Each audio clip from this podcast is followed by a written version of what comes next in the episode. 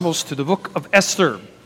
If you don't know how to get to Esther, a simple way would be to turn probably your Bible into the very middle, and you'll probably land in the book of Psalms and just head back two books to your left, and you'll find the 10 chapter short story of Esther.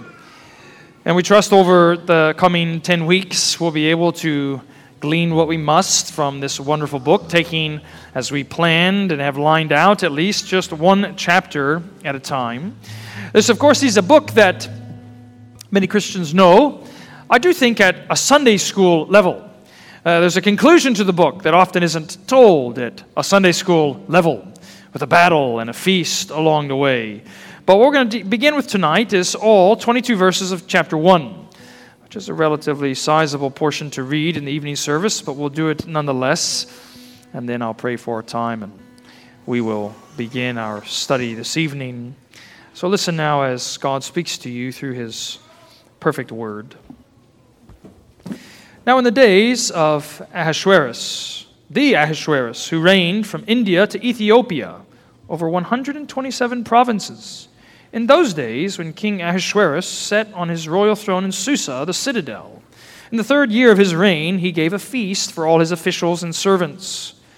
The army of Persia and Media and the nobles and governors of the provinces were before him, while he showed the riches of his royal glory and the splendor and pomp of his greatness for many days, 180 days. When these days were completed, the king gave all the people present in Susa the citadel, both great and small, a feast, lasting for seven days in the court of the garden of the king's palace. And there were white cotton curtains and violet hangings fastened with cords of fine linen and purple to silver rods and marble pillows and also couches of gold and silver and mosaic pavement of porphyry, marble, and mother of pearl and precious stones. Drinks were served in golden vessels, vessels of different kinds. And the royal wine was lavished according to the bounty of the king. And drinking was according to this edict There is no compulsion, for the king had given orders to all the staff of his palace to do as each man desired. Queen Vashti also gave a feast for the women in the palace that belonged to King Ahasuerus. on the seventh day, when the heart of the king was merry with wine, he commanded Mehuman, Biztha, Harbona, Bigtha, Abagtha, Zethar, and Carkas, the seven eunuchs who served in the presence of King Ahasuerus, to bring Queen Vashti before the king with her royal crown, in order to show the peoples and the princes her beauty, for she was lovely to look at. But Queen Vashti refused to come at the king's command, delivered by the eunuchs. And at this the king became enraged. His anger burned within him.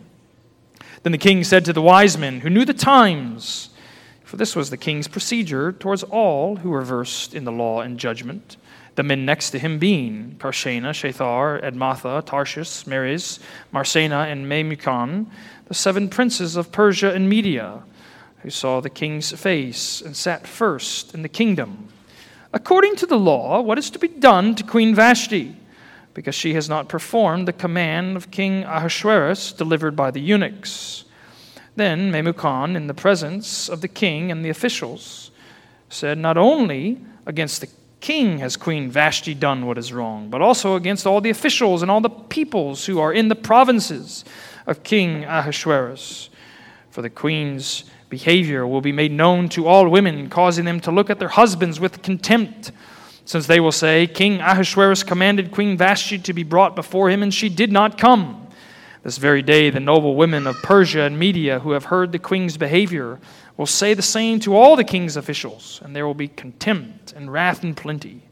If it please the king, let a royal order go out from him and let it be written among the laws of the Persians and the Medes, so that it may not be repealed, that Vashti is never again to come before King Ahasuerus. And let the king give her royal position to another who is better than she. So, when the decree made by the king is proclaimed throughout all of his kingdom, for it is vast, all women will give honor to their husbands, high and low alike. This advice pleased the king and the princes, and the king did as Memucan proposed. And he sent letters to all the royal provinces, to every province in its own script, and to every people in its own language, that every man be master of his own household and speak according to the language of his people. Thus far, the reading of God's word. Let's pray once again. Father, we do pray this evening that you would disclose unto us that which is hidden, that which was hidden but has now been revealed in Jesus Christ, who is the mystery revealed once and for all to every generation, uh, your Savior for sinners such as us. Encourage us in the midst of our hardship when we think that you are not near. Help us to listen, even this evening, if we think that you are silent. And we pray it in Jesus' name. Amen. You may be seated. Uh, Martin Luther, that great German reformer, he had what might be kindly called a complicated relationship with the book of Esther. Early in his career, he was actually quite favorable to this little short story. Uh, particularly, he found reasons for exemplary virtue and particular reasons for imitation in Esther and Mordecai. But by the end of his career, as context and culture of his time changed, and certainly his own studies evolved as well, he said that Esther is less worthy of being held canonical than any other book in the Old Testament. And, children, what that means is if you were to ask Brother Martin, if you could take one book out of the Old Testament, he would go yank Esther out as fast as his fingers could possibly move. And some of you might know, might know why Luther, along with other Christians throughout the ages, have struggled with this 10 chapter book of Esther. God's name is never mentioned in any portion of the ensuing passages. You might also know that God's word in the New Testament never directly quotes from Esther. You might also know that there's no even nod or perhaps even allusion to the reality of God's hidden providence that is so clearly guiding this story from start to finish. Therefore, some of you might know why this book is full of such beauty and splendor, because many of you will go through life and it feels like God isn't there. Many of you will go through seasons of difficulty and suffering, and it will seem altogether certain that God is silent towards you. Perhaps even students, the devil tempting you to think that God has forgotten about you. But as many people have said regarding this book of Esther, that the presence of absence doesn't mean the absence of presence. That God is there controlling everything from the very beginning to the very end, according to his good decrees and his eternal providence, to bring about his purpose and his promise in his Son, uh, Jesus Christ. And so it's a book that's meant to encourage people that are oppressed and it seems like God is far. Uh, it's meant to exhort people to take calm comfort in God's tender providence when you don't know exactly what He is doing. It's a book that's full of God's providence, His protection, His power, His provision, as we're going to see along the way, Lord willing, in coming weeks. It's full of all of these, frankly, comedic, redemptive reversals as God reveals His power, some of which we're going to see along the way today. But when it comes to Esther chapter 1, the simple point that you want to write perhaps on the side of your Bible. Certainly, the simple theme for our study this evening is reasons why a new queen will rise. That's what chapter 1 is telling us. Why a new queen is about to rise. And the very first words of verse 1 in chapter 1 have this kind of formulaic approach in the original language, which we could translate as Now, this is what happened. So let's turn to verse 1 and see what exactly happened, beginning with the king's wealth. Now, in the days of King Ahasuerus, the Ahasuerus, who reigned from India to Ethiopia over 127 provinces, uh, this was a man that reigned the Persian Empire, ruled in the Persian Empire from 486 BC to 465 BC. His father was the legendary King Darius. He's known in Greek as King Xerxes I. And kids, if you wanted to have an idea of how vast this man's power was, you might need a little geography lesson from India to Ethiopia, over 127 provinces his kingdom stretched. Now, students, I don't know if we pulled out a world map today, if you could quickly say, well, here's India and here's Ethiopia. But even if you couldn't, you need to know it's something akin to the known world at the time. This man, for the people over whom he ruled, was nothing other than the king of the world. So great was his land. And in the third year of his reign, you'll notice in verse 3, he decided to throw a feast for all of the VIPs in his kingdom. Listed out there officials, servants, the army of Persia and Media, the nobles and governors, showing them for 180 days, verse 4 says, the splendor and pomp of his greatness. Now, kids, how many months make up 180 days? So, six months. When was the last time you heard of a world ruler saying it's time to party for six months in a row? Social introverts like me think six hours is exhausting, let alone six months. But the point is actually to show us this is how powerful the king was. He could throw a feast for half of a year, and he knows that his empire is not going to be threatened. He can functionally be debauched for six months in a row, and there's no danger to his rule and authority. Uh, the author, as we're going to see by the end, he's piling up all of these details, actually in a, in a very profound way, to show the ostentatious nature of King Ahasuerus and his empire. But you'll see what we're told, even in verse 6. It's not just the king's land that is worthy of our attention, but in some ways akin to an ancient version of lifestyles and the rich and the famous were to pay attention to the king's luxury. Because if you just scan your eyes through all of the details of verse 6, these vast furnishings and decorations that marked his palace there in Susa. One scholar tries to capture the sense of the original language, which is just, again, it's just overflowing with this kind of ostentatious quality. This scholar says you could translate verse 6 trying to capture, if you will, the wow factor. And oh, the white cotton curtains and violet hangings and oh, the couches of gold and silver and mosaic pavement of porphyry and marble and mother of pearl. Oh, the grandeur. Oh, the glory. Oh, the splendor. Behold, King Ahasuerus. Such is his wealth. And this overwhelming wealth, not surprisingly, leads to an overwhelming consumption of wine.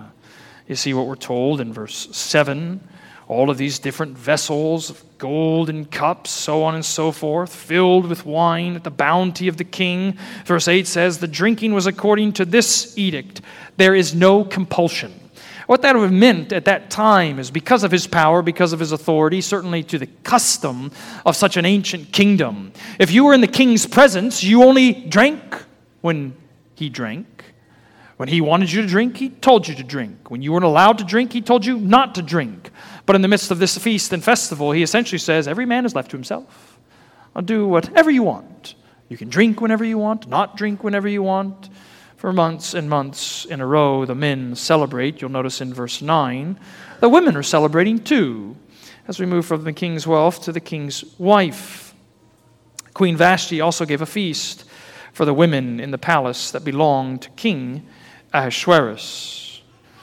And so, after these six months end, what Ahasuerus has done is he's taken this final week afterwards, these seven days in a row, where he's invited all of the common citizens in and around Susa, both large and small, great and tiny, the text says, to participate again in his pomp and splendor and his royalty. You'll notice in verse 10, at the end of this seventh day, when the king's heart was merry, he summoned these seven eunuchs. And, they, and he says, I'll go get the queen. Go get the queen. Why? Verse 11 to bring her before the king with her royal crown, in order to show the peoples and the princes her beauty, for she was lovely to look at. The rabbis throughout the ages have speculated whether or not there was more to the crown that he summoned her to wear when she was to appear before the king. But certainly the point was here for King Ahasuerus, in a drunken, debauched state, he wanted to show his wife off.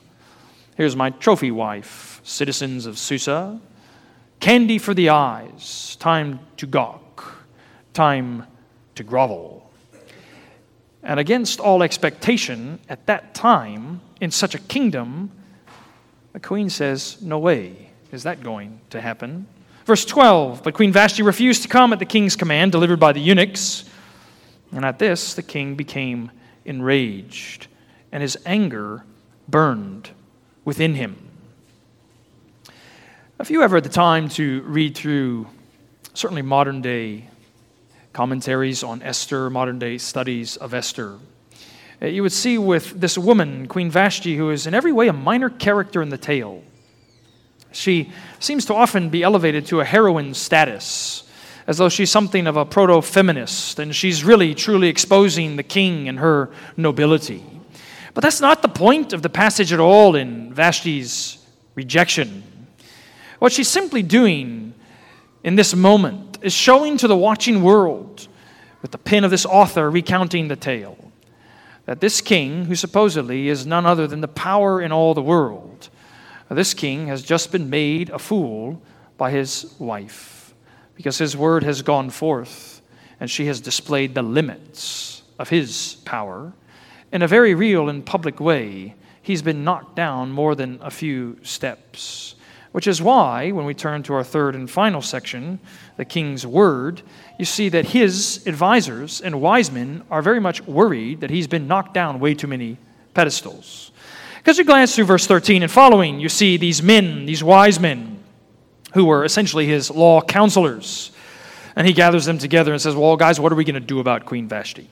Now, she defied my order disobeyed my command. What do we need to do? And this one man in verse 16, Memucan, he stands out in the presence of the kings and the officials and he says, I know exactly what we need to do. Because here's the problem, O king.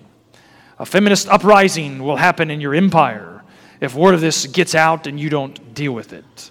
All the wives everywhere will never listen to anything their husbands say. So here's what you need to do. Verse 19. If it please the king, let a royal order go out from him, and let it be written among the laws of the Persians and the Medes, so that it may not be repealed, that Vashti is never again to come before King Ahasuerus. And let the king give her royal position to another who is better than she. And it seems as though, without any possible debate in his own mind, King Ahasuerus says, Good plan. Verse 22 He sent letters to all the royal provinces, to every province in his own script, and to every people in its own language, that every man be master in his own household, and speak according to the language of his people. Simply put, this is why a new queen is about ready to rise, because Vashti said no to King Ahasuerus. Those of you that have studied English literature before surely have been forced to come across the works of William Shakespeare. And if you know Shakespeare well enough, you know that he, of course, is quite formidable not only in the study of literatures, but even uh, the notion of the English language as well. And he, he's well known for this recurring character that scholars often refer to as Shakespeare's fools. These fools or gestures, or fool like figures, or gesture like figures that show up in the story and they mock the vices of the powerful. They ridicule the pompous nature of those in authority, and those on the other side were made to take it, as though these fools were the stand up comedians of the time. And of course, the author of Esther, we don't know exactly who it is. Uh, the author of Esther is no fool or jester in that court sense. But what you need to know right from the outset of this book, that the author is going to employ all of these fool like techniques to expose what is the empire of the world ridicule, irony, exaggeration, all of these literary devices to show the pompousness of human power. And that's one of two things I want you to see as we begin to close out this brief meditation on chapter 1. Two things that you can write down, two things that you ought to keep in the back of your mind as we continue on in the ensuing weeks in Esther. The first of which is Esther shows us the foolishness of worldly power. The foolishness of worldly power. One scholar commenting on the very beginning of Esther says this Ahasuerus is God. That is how the book of Esther begins. The book begins with the one who is in charge of all the events and circumstances, the arrangements and threats that affect the Jews. Of course, these Jews are there in exile in Persia, soon to be threatened by an enemy, opposed even to the very end of their existence. And Ahasuerus is presented as the God in the world. He's the swallower of cities. He's the conqueror of empires. We know from history that even that citadel of Susa uh, was this man made city in which his throne was essentially on this man made hill that topped 120 feet into the sky, that it would be as clear as day to anyone who was watching. Uh, king Ahasuerus is not merely king, he is the unimpeachable, unconquerable potentate of the world. And then, with one swipe of a pen, the author says, his wife said, No, it's not happening. Bumbling buffoons will ensue along the way in this story. Men that were supposed to have all the power that the world could ever have desired, realizing, or at least telling us to realize, that worldly power is always going to fall apart because it's not built on the cornerstone of Jesus Christ. Its foundation is faulty from the get go. So you might look out on the world today and wonder why this world power or this government authority seems so opposed to the church of Jesus Christ. So mighty in its strength, how might its citizens, God's citizens, prevail and continue to reign in faithfulness? Well, understand that what this text is telling us is that the world's prestige and power will fall apart at some point. Uh, just as even that original fool in Shakespeare's works, Touchstone, what he said is, A fool thinks he is wise, but the wise man knows he's a fool. And King Ahasuerus is about ready to find that out. And not just him, some of his subjects as well. And so, students, as you're growing up, understand that there's a temptation that the devil is always going to throw your way towards significance in this life. Perhaps in your own little world, however small it might be, that you would be the conquering king of that tiny little empire.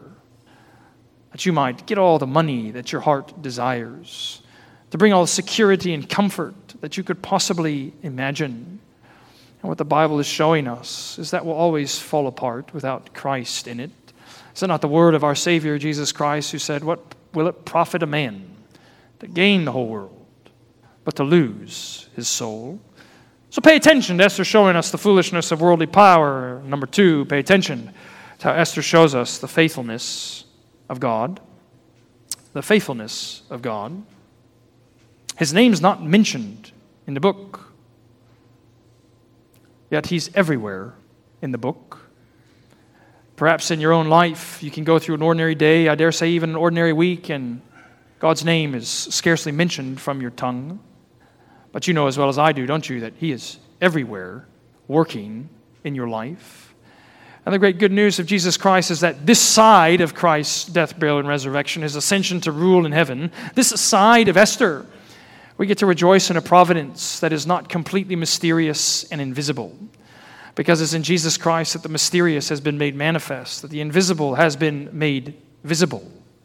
And you can tease that out along the way as you compare the two kings within this story King Ahasuerus, supposedly God of the world, and the King of Kings, who is none other than God who created the world and rules over it.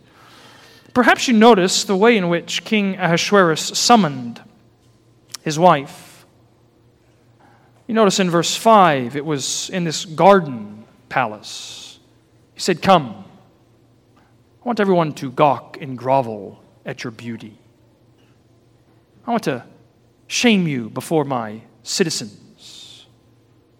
And what great news there is in Jesus Christ that the true King of Kings also summons his bride. And he also summons and says, I want everyone to look at you. But this is not that they would heap shame upon her. But as the great hymn says, from heaven he came and sought her to be his holy bride. With his own blood he bought her, and for her life he died. That he would cherish her, that he would love her, that he would wash her with the water of his word, that he might present her radiant and full of splendor, without spot, wrinkle, blemish, or any such thing, holy and blameless before him. So you have a worldly king summoning his wife to shame in a garden palace. You have the true King of Kings, God's word says, summoning his people to another garden palace. This one, eternal in its splendor, that he might show forth the beauty of the people that he has saved, the people that he is in every way hidden and mysterious, known and unknown, bringing his purposes to pass, that he might protect them, that he might provide for them, that he might be present with them. Let's pray together.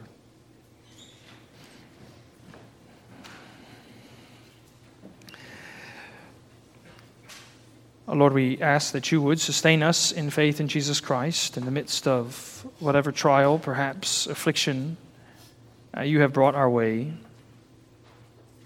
Knowing that by your Spirit you have indwelt our heart, that we might know you, that we might love you, that we might receive from your continuous supply of strength and wisdom, that we might know the summons of our Savior, a summons to his love and a summons to his grace. And we pray it all in Jesus' name. Amen. Well, let's pray. Uh,